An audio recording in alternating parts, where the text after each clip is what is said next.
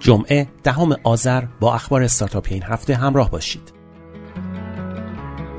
این هفته وزیر ارتباطات اعلام کرد برای فعالیت پلتفرم های ایرانی در عراق تفاهمنامه امضا کردند. به گفته زارپور برای فعالیت پلتفرم های ایرانی در عراق و همچنین همکاری های مشترک در این حوزه گفتگوی خوبی صورت گرفته و نتایج در قالب یک یادداشت تفاهم به امضا رسیده است. این هفته وزارت بهداشت با تحقیر یک ساله پیشنهاد خود برای فعالیت اپراتورهای هوشمند حوزه سلامت دیجیتال را در قالب پیشنویس پیشنهادی به کارگروه اقتصاد دیجیتال وزارت ارتباطات ارسال کرد. پیشتر تأخیر وزارت بهداشت در تدوین این مصوبه موجب شد تا معاونت حقوقی ریاست جمهوری و هیئت مقررات زدایی فعالیت پلتفرم های توزیعی آنلاین دارو را مجاز تشخیص دهند. محمد جلال سخنگوی طرح هوشمندسازی یارانه آردونان اعلام کرد که نرخ نان نانوایی های دارای آرد یارانه ای در فروش اینترنتی نباید تمایزی با نرخ عرضه عمومی به مردم داشته باشد. او در این خصوص از تدوین طرحی برای عرضه اینترنتی نان در کارگروه تنظیم بازار وزارت سمت خبر داد.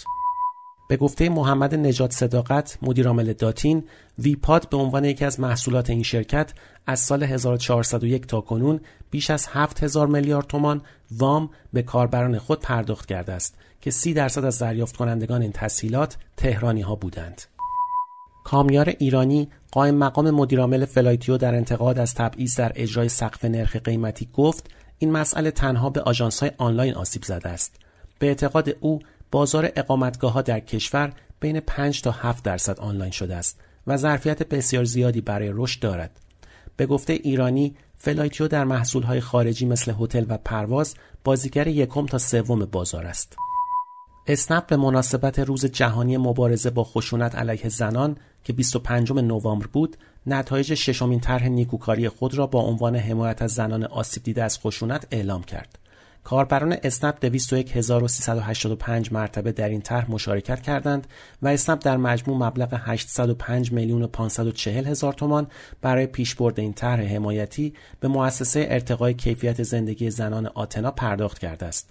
یک شنبه این هفته اسنپ اعلام کرد در دومین دوره اجرای طرح مستقیم تا رویا در کنار افزایش مبلغ بورسیه به 400 میلیون تومان به طور همزمان دو کاربر راننده با استعداد خود را بورسیه کرده است هدف از اجرای طرح مستقیم تا رویا که از سال 1400 آغاز شده حمایت مالی از کاربران راننده مستعد است دیجیکالا اعلام کرد داده های سه روز ابتدایی کمپین Black Friday آن نشان می دهد که مشتریان بیش از هر چیز به دنبال گوشی، ساعت هوشمند و ایرپاد بودند و بیشترین تعداد فروش کالا به ترتیب در استانهای تهران، اصفهان و البرز بوده است. فهرست ده محصول پرفروش Black Friday از نظر تعداد در دیجیکالا عموما متشکل از مواد غذایی و بهداشتی است. این هفته دیوار اعلام کرد داده هایش نشان می دهد که از 13 میلیون بار جستجوی مرتبط با قهوه و چای در آن طی نیمه نخست امسال سهم جستجوهای مرتبط با قهوه 42 درصد و جستجوهای مرتبط با چای 58 درصد بوده است. برندهای نووا، دلونگی و مباشی بیشترین برندهای جستجو شده دستگاه های قهوه ساز در دیوار طی نیمه نخست 1402 بودند. دیوار همچنین اعلام کرد کاربران آن بیشتر به دنبال هایی هستند که اسپرسو فراوری می کنند. تپسی اعلام کرد دامنه فعالیت کسب و کار جدید و یک سالش به نام تپسی گاراژ را به سه استان تهران، البرز و مشهد گسترش داده و تنوع محصول خود را به 150 قلم رسانده است. ارائه محصولاتی مانند روغن موتور، رینگ و لاستیک، لوازم یدکی، باتری، بیمه، خدمات تعمیری و کارواش از جمله خدمات تپسی گاراژ برای راننده های این شرکت محسوب می شود که تا کنون 160 هزار سفیر تپسی جذب خدمات آن شدند. ایرانسل خبر داد استفاده از خدمات سوپر اپلیکیشن ایرانسل من برای شماره های غیر ایرانسلی هم امکان پذیر شده است. کاربران ایرانسلی و غیر ایرانسلی می توانند با شماره همراه خود در نسخه جدید ایرانسل من ثبت نام کرده و پس از طی مراحل ورود از خدمات و امکانات آن بهره مند شوند. صورتهای مالی شرکت فناب که به تازگی منتشر شد نشان می‌دهد این شرکت در نیمه نخست امسال نزدیک به 4400 میلیارد تومان درآمد عملیاتی و 528 میلیارد تومان سود خالص کسب کرده که نسبت به مدت مشابه سال 1401 رشد 75 درصدی داشته است. مسابقه الگوریتمی هفت خان با هدف آموزش مسیرهای شغلی به علاقمندان جذب در شرکت‌های گروه فناب با تلاش مشترک کمپس آموزشی فناب و جامعه برنامه نویسان ایرانی کوئرا برگزار می شود. شروع کمپس آموزشی فناب از 18 آذر است و به مدت 100 روز ادامه دارد.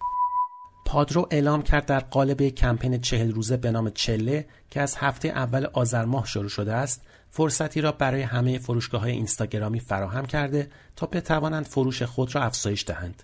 این کمپین در فاز اول خود و تنها در بلک فرایدی توانسته به طور میانگین بیش از 38 درصد باعث رشد مبلغ فروش فروشندگان شود. فرزین فردیس مدیرعامل سراوا در نشست مرکز توسعه تجارت الکترونیکی گفت دو ماه پیش علی بابای چین یک ممیز چهار میلیارد دلار در ترندیول ترکیه سرمایه گذاری کرد یعنی هفتاد همت. همکنون نیاز است تا سرمایه های بخش خصوصی هم وارد این حوزه شود.